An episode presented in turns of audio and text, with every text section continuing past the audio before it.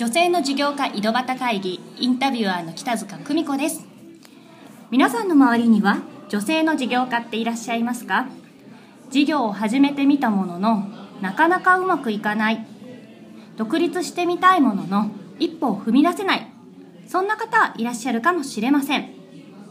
この女性の事業家井戸端会議では実際に独立して事業を行い、今頑張ってうまくやっている方の成功の秘訣なんかをぶっちゃけ聞いていくコーナーです。それでは本日のゲストをご紹介させていただきます。株式会社ウィッシュレーン取締役の土屋文子さんです。こんにちは。こんにちは。よろしくお願いします。よろしくお願いします。土屋さんいつもお世話になってますけれども、ありがとうございます。じゃあちょっと簡単に土屋さんがどんなお仕事をウィッシュレーンということでされてるんですけども、どんなお仕事してるかっていうのをお伺いしてもいいですか？はい、弊社はですね、もともと私はファイナンシャルプランナーなんですけれども、はい、今の高齢化社会にのっとった事業を展開したいと思い、4年前にエンディングの事業部というのを立ち上げたんですね。はい、で現在は、シニアの方、特に弊社の場合ですと会員制を取ってるんですが、はい、50代60代70代のまだ元気でお若く今一人で生活できてるんですけれども、はい、最近の傾向としてお一人の方とか、ええ、お子さんのいらっしゃらないご夫婦の方っていうのが結構多いんですね。はい、でそういう方が将来的な不安を抱えて今の悩みと、あとご自身が亡くなった後、もしくはパートナーが亡くなった後のそのリスクというのを今から準備しておこうというような、そのような就活の事業というのをやっております。はい、なかなかそういうこの先不安だなって思われてる方って多いかなと思うんですけども、はい、実際にそういう事業をもう事前に元気なうちから準備するってまだなかなかないようなお仕事なんですかね。そうですね、最近はそれでも割とやはり高齢化社会というやっぱ時代の背景がありますので、はい、このエンディング就活事業というのを手掛けてる企業さんですとか、サポートをするようなそういう事業体っていうのは増えてきているんですけれども、はい、皆さん実際になかなか今元気であると将来の不安っていうのを考えてはいるけれども、今じゃなくていいでしょうっていうのがやっぱり多いんですよね。確かに、はい、ただ実際にもしお一人の方とかですと、身内がいらっしゃらないとか、はい、お子さんがいらっしゃらない、はい、そういう場合にもし急に病気で倒れた時に、身元保証人という方がいないと入院もできないんですよ。で実際そうなった時に、あたふた急いで何かをするっていうのは、ご自身が、病気であれば意識がないとか動けない状態から探すっていうのはなかなか難しい。無理ですよね。そうなんですね。やっぱりそういうことを考えると、やっぱり事前に準備というか、自分はこの人に託したいとか、もし自分が何かあった時にはこういうふうにしたいという思いというのを残されておかないと、自分が描いてるようなものっていうのはやっぱりできないんですよね。ということで、ちょっと最近 2,3 年前からエンディングノートっていうのが巷で、よく聞きますよね。その名前だけが割と先行してしまってるんですけど、エンディングノートっていうのは基本遺言とは違って、はい、自分の思いですとか、自分自身、例えば今生きてること、将来的に不安なことっていうのを残しておくっていう、そういうライフノートみたいな役割があるんですね。で遺言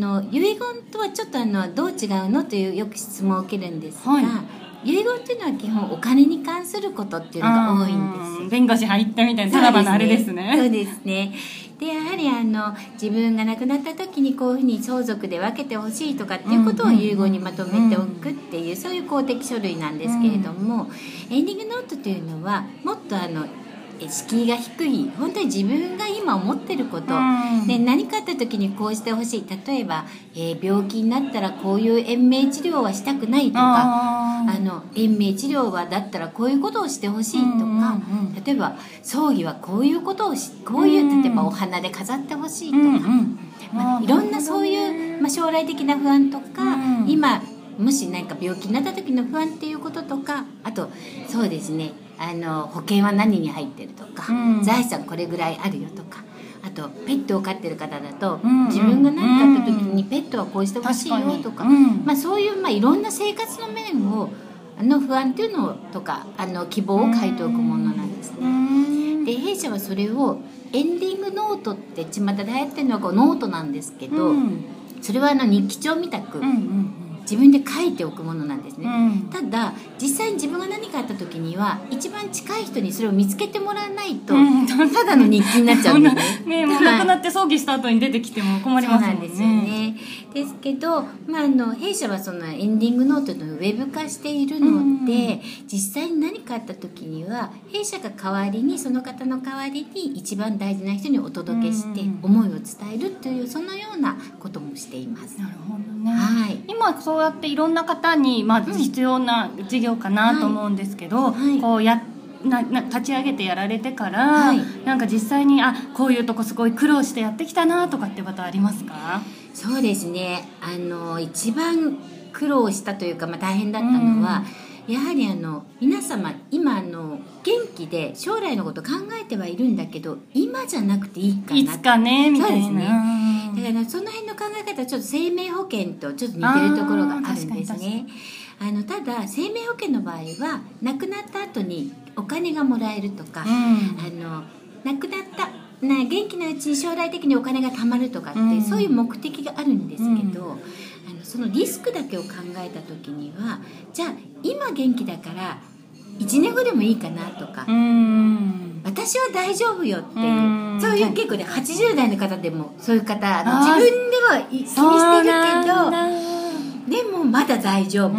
てやっぱ思われてる方が多いんですね。でまだ大丈夫なうちにやっぱり準備しておくってことが一番大事ですね。そこのところの認識が、まあ、最近ここ1年ぐらいは随分変わってきましたけど、初めその事業を立ち上げた時には割とまだその認知度というかですね、なかなか今っていうのが難しい。そうですね。逆に、まあ、いろんな方のお手伝いされてらっしゃると思うんですけど、はいはい、こういう仕事通して、うん、こういうふうにお手伝いできて本当良かったなって思えたことってどんなことがありました？そうですね、やはり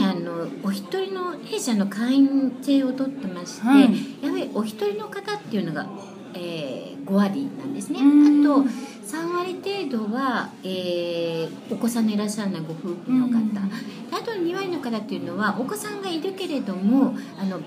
今いろいろなねこう生活形態がありますのでちょっと離れて住んでたりとかすぐに駆けつけるのが難しいよっていう、そういう方があと2割程度なんですね。で一番やはりお一人の方が、急に具合悪くなったりとか、やっぱりうち緊急の対応もしているんですけれども、そういう時にやはり身内の方がいたとしてもすぐに駆けつけられないとかっていうケースが多いんですね。で弊社はセキュリティ会社とも提携してますので、セキュリティ会社にお入りいただいている方は第一歩はそちらで受けていただいて、そのセキュリティ会社から弊社の方で連絡が来るというようなそんなシステムを取ってるんですね。ですので本当にお一人の方であればお子さんとか親御さんが一緒に住んでれば当然やってくれるようなその家族の役割っていうのを弊社の方で代わりに果たさせていただいてるっていうようなで、割と本当にもう助かったわってお声は本当ですよね、はい、一番に駆けつけてくれる方ですもんね、はい、それはでもすごい嬉しいですよね、そういうお声いただけるとね。そうですね、ありがとうございます。こうやってこういう時代ならではのお仕事っていうことでされてると思うんですけど、はい、今いろんなね信金さんなんかとも提携して幅広くやられてるかなと思うんですが、ここまでやられて会社うまくやられてる秘訣みたいなのってもしあれば何か。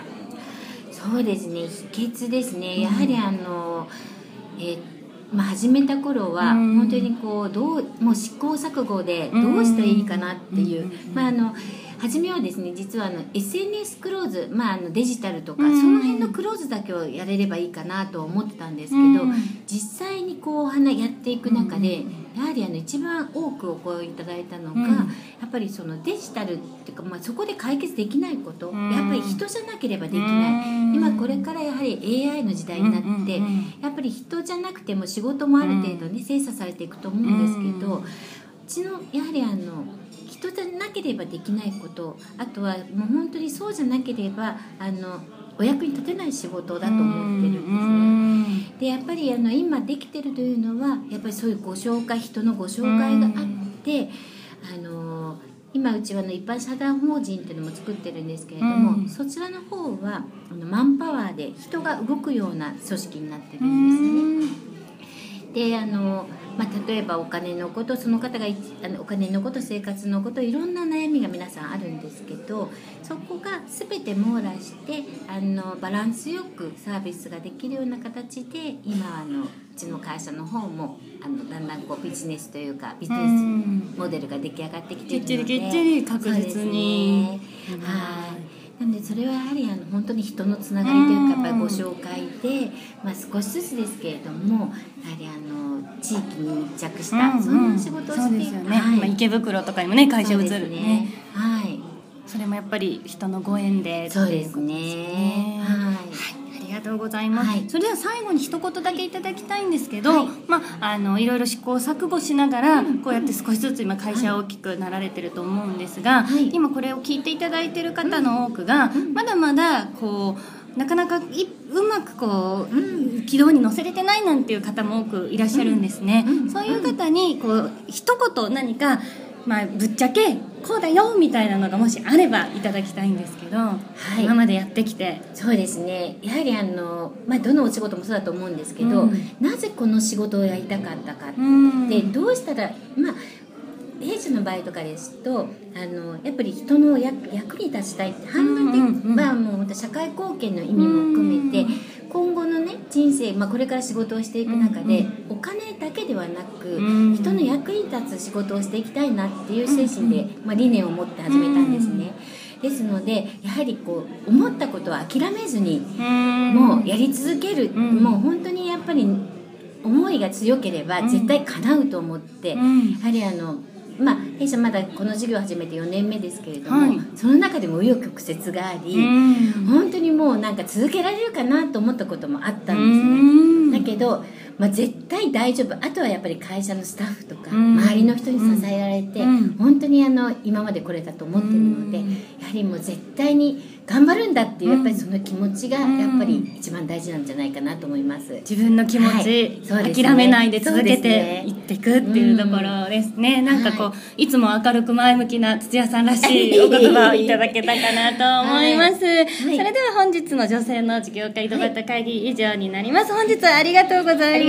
した。株式会社ウィッシュレーン取締役の土屋文子さんでした。それでは女性の事業家井戸端会議以上になります。